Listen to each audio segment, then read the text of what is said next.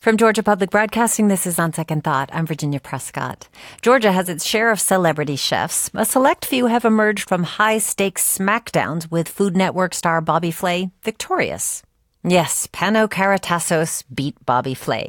And he has a whole lot of other accomplishments and an amazing food tradition behind him. Like his father, also known locally as Chef Pano, he's carried those traditions to the South. And he's innovated on them as executive chef at Kyma restaurant in Atlanta. Well, now Chef Pano Jr. is extending his reach with a new cookbook and some staple ingredients for home cooks. And the book is called Modern Greek Cooking. Chef Pano, thank you so much for being with us. Thank you for having me. So, for people who don't watch the show, the 12 people left who don't watch this show, what is the premise of Beat Bobby Flay? How's it work? Beat Bobby Flay is an awesome show. You watch them every week. Two chefs go at it. And, And the uh, chefs come in with their own recipes, their like favorite recipes. you ha- you have your signature dish in mind, and uh, before you go against Bobby, you have to go against another chef, and the winner of that round faces Bobby. And what happens is Bobby has a secret ingredient. So on the show, uh, the secret ingredient was arugula. I won. What'd you make? I made an arugula coulis with a seven minute egg, mm-hmm. and then I made a uh, a little shrimp and quinoa salad to go along with that. Uh, of course, garnished with more arugula. So I made arugula the star. The uh, the shrimp gave you a little bit of sweetness to go with the bitterness of the arugula. That's one of my favorite ingredients to use. I was going to say, you know your way from arugula. Yeah. so, looking back at the show, I saw that the uh, the chef I was going against wasn't thrilled about arugula, and there I am. I'm thrilled about arugula. So, I guess that gave me the edge. I went on. I faced Bobby, and uh, we competed over my signature dish, which was uh, lamb pie. lamb pie. Yes. Okay. So, no, where'd you learn how to make lamb pie? So, lamb pie is from a Greek uh, pastry dish called uh, and that's usually when you take um, meats that you've braised or roasted. Of course, in Greece, we do a lot of you know roasted lamb whole off uh, off the rotisserie, and um, you pull it, you crisp it up in olive oil, and then you fold in caramelized onions, garlic, of course, some Greek oregano, thyme, and uh, extra virgin olive oil. so now, does Bobby try to make this same dish that you're making? So he can do any kind of form of lamb pie that he wants to. And he chooses to go with a Moroccan style uh, lamb pot pie, is what he called it.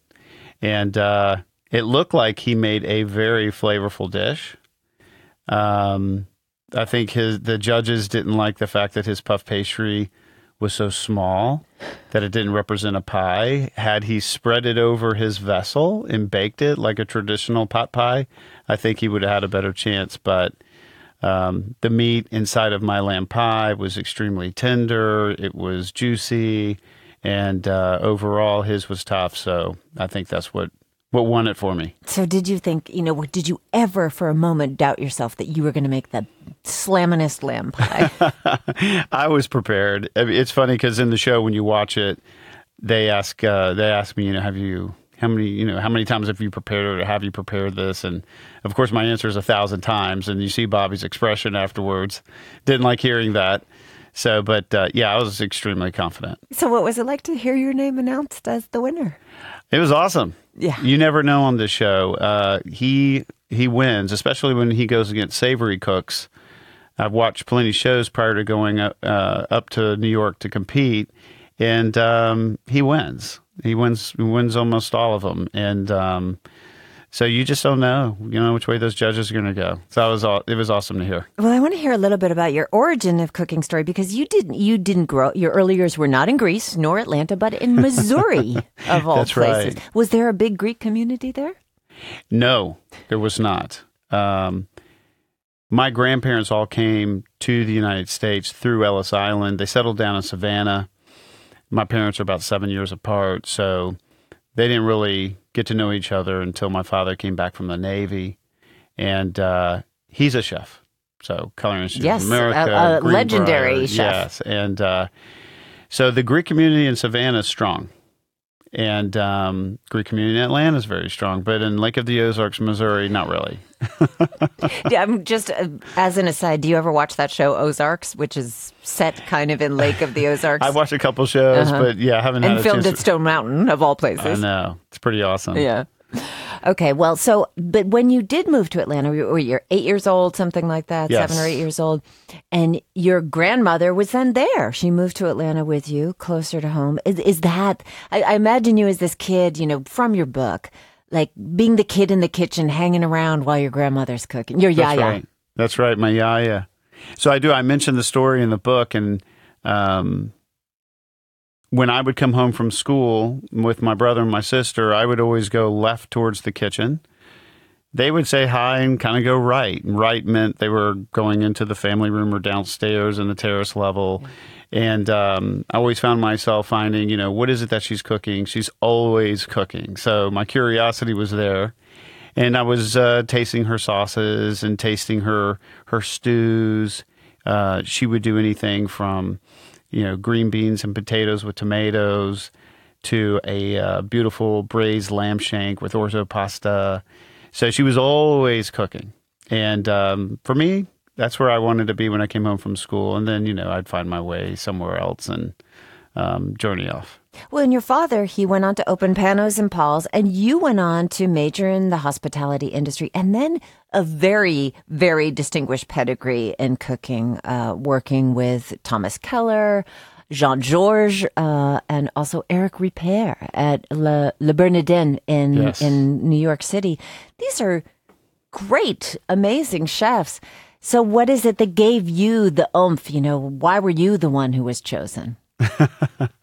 well, I started cooking for my dad at age 15. And prior to that, I was into sports. So the umph came from the fact that I just loved cooking. I um, loved my high school years. It was football in the fall, wrestling in the winter, uh, track in the spring, cooking in the summer, and then that rotation, you know, one more time, one more time, one more time. That's what got me going. I wanted to go directly to culinary school out of high school, but uh, both my parents wanted me to go to college. Yeah, and I'm I'm happy I did. Um, I started out at FSU, got my associate's degree. Then I went to Florida International, got my hospitality management degree, and uh, and then finally Culinary Institute of America. Yeah. So by the time I finished Culinary Institute of America, I am close to about 24, 25. I've been cooking for nine, ten years, and I was able to secure a position at Le Bernardin. Amazing, and and, uh, and, what a what a guy he is. I read his um, yeah. memoir, and, and he just sounds like, I mean, let's say let's just acknowledge, compared to Thomas Keller, has a better reputation for for the way that he treats his people in his kitchen. He, um, all three chefs that I work for, um, really treated everyone great. I will say that. Well, I'm glad um, to hear it. You know, Chef Eric just is more vocal about that being sort of like um, a daily practice for him.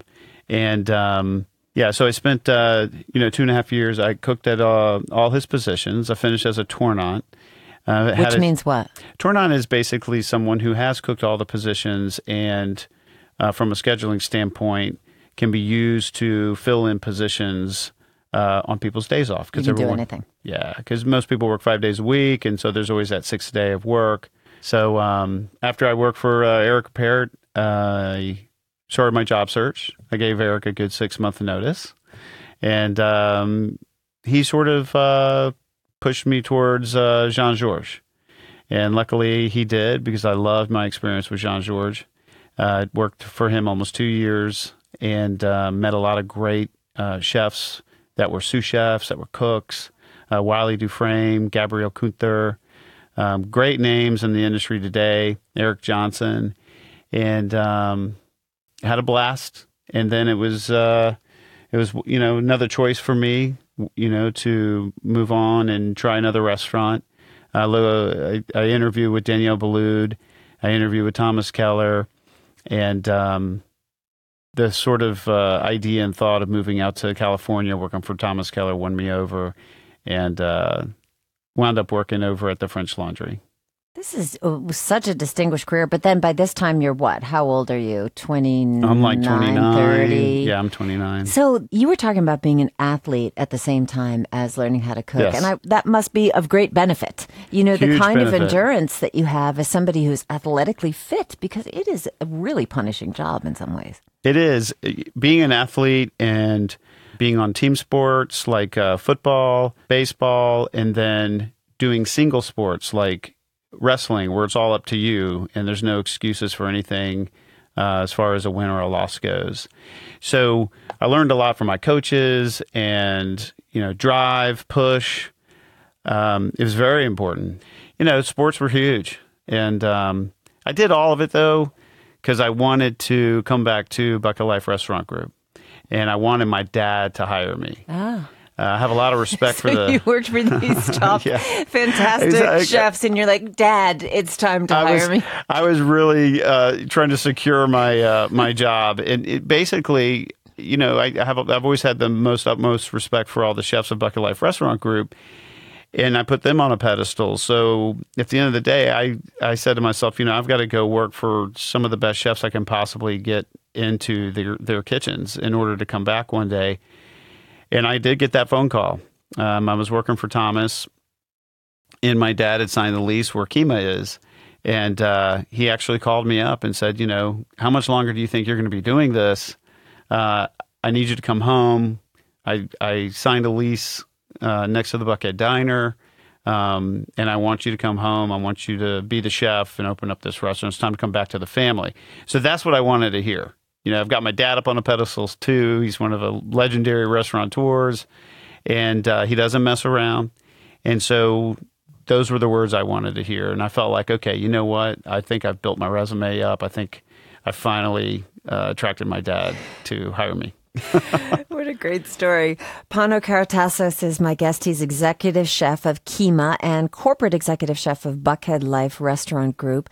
In August, his cooking beat Bobby Flay, and he's talking with me a little bit about that all in the studio. Well, that is something that's kind of, you know, not many family owned restaurant groups are operating on this scale. I mean, we're talking about the restaurant group as West Atlanta Fish Market, Chops Lobster Bar, Pricci, Bistro Nico, Corner Cafe, Buckhead Diner, and of course, Kyma. So, and, and expanding into Florida, as I understand. Why are you guys able to do it without, you know, killing each other like a lot of families do? You know, we, uh, it, it all goes back to training. You know, my father likes to work with people who are talented, who are well trained, uh, know what they're doing. And um, my brother, you know, and myself did nothing but train extremely hard to be where we are in this company. Uh, we've had to earn every step of the way. And, um, you know, there's a respect level between all three of us that, um, you know, we, we know we can count on each other to um, help support the, the great chefs and general managers of our company.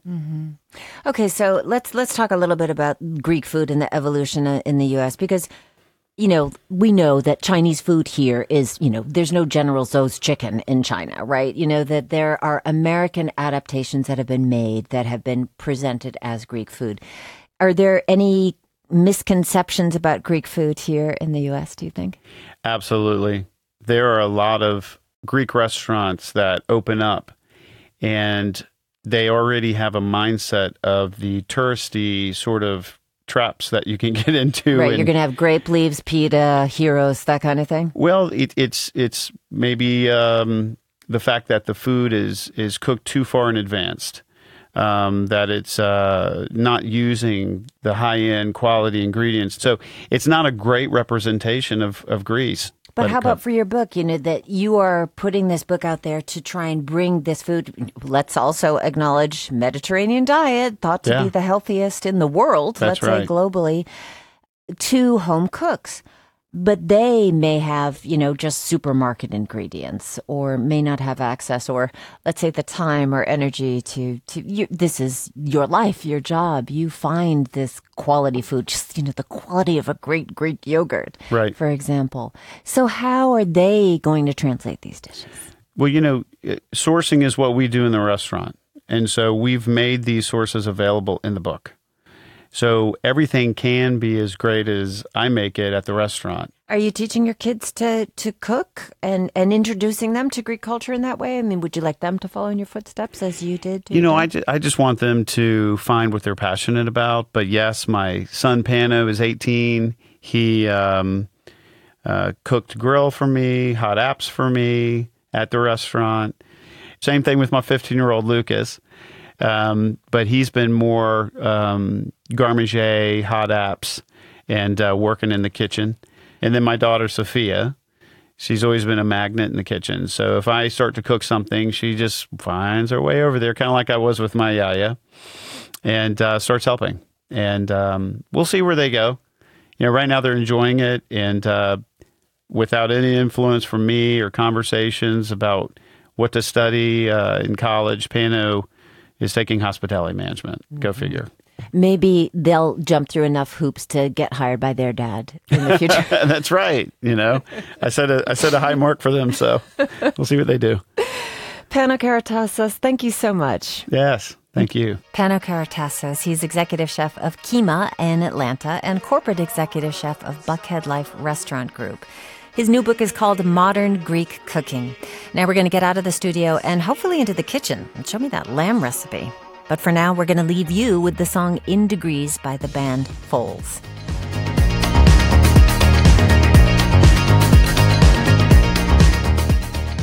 I also have some exciting projects cooking. Podcast host and journalist Malcolm Gladwell, the man who introduced the tipping point to the American lexicon, will be discussing his new book, Talking to Strangers, Thursday evening at the Ferst Center for the Arts. On Saturday, I'll be in Shellman, Georgia for the Boudleaux Bryant Festival. And on Sunday, MSNBC host Rachel Maddow will talk with me about her new book, Blowout. It is super timely. It's linking the oil and gas industry to Russian tampering with elections and the geopolitical tensions now going on in Ukraine. She'll be at the Fox Theater in Atlanta on Sunday, October 13th. Hope to see you at one of these events. On Second Thought is produced by Amelia Brock, LaRaven Taylor, Priya Mahadevan, and Jake Troyer. Jesse Neiswanger is our engineer. Our interns are Alexis Thomason and Jessica Lowell. Don Smith is our Dean of Grammar. Hope you're getting better. Amy Kiley is senior producer. Our executive producer is Mary Lynn Ryan. I'm Virginia Prescott. Thanks so much for spending some time with On Second Thought.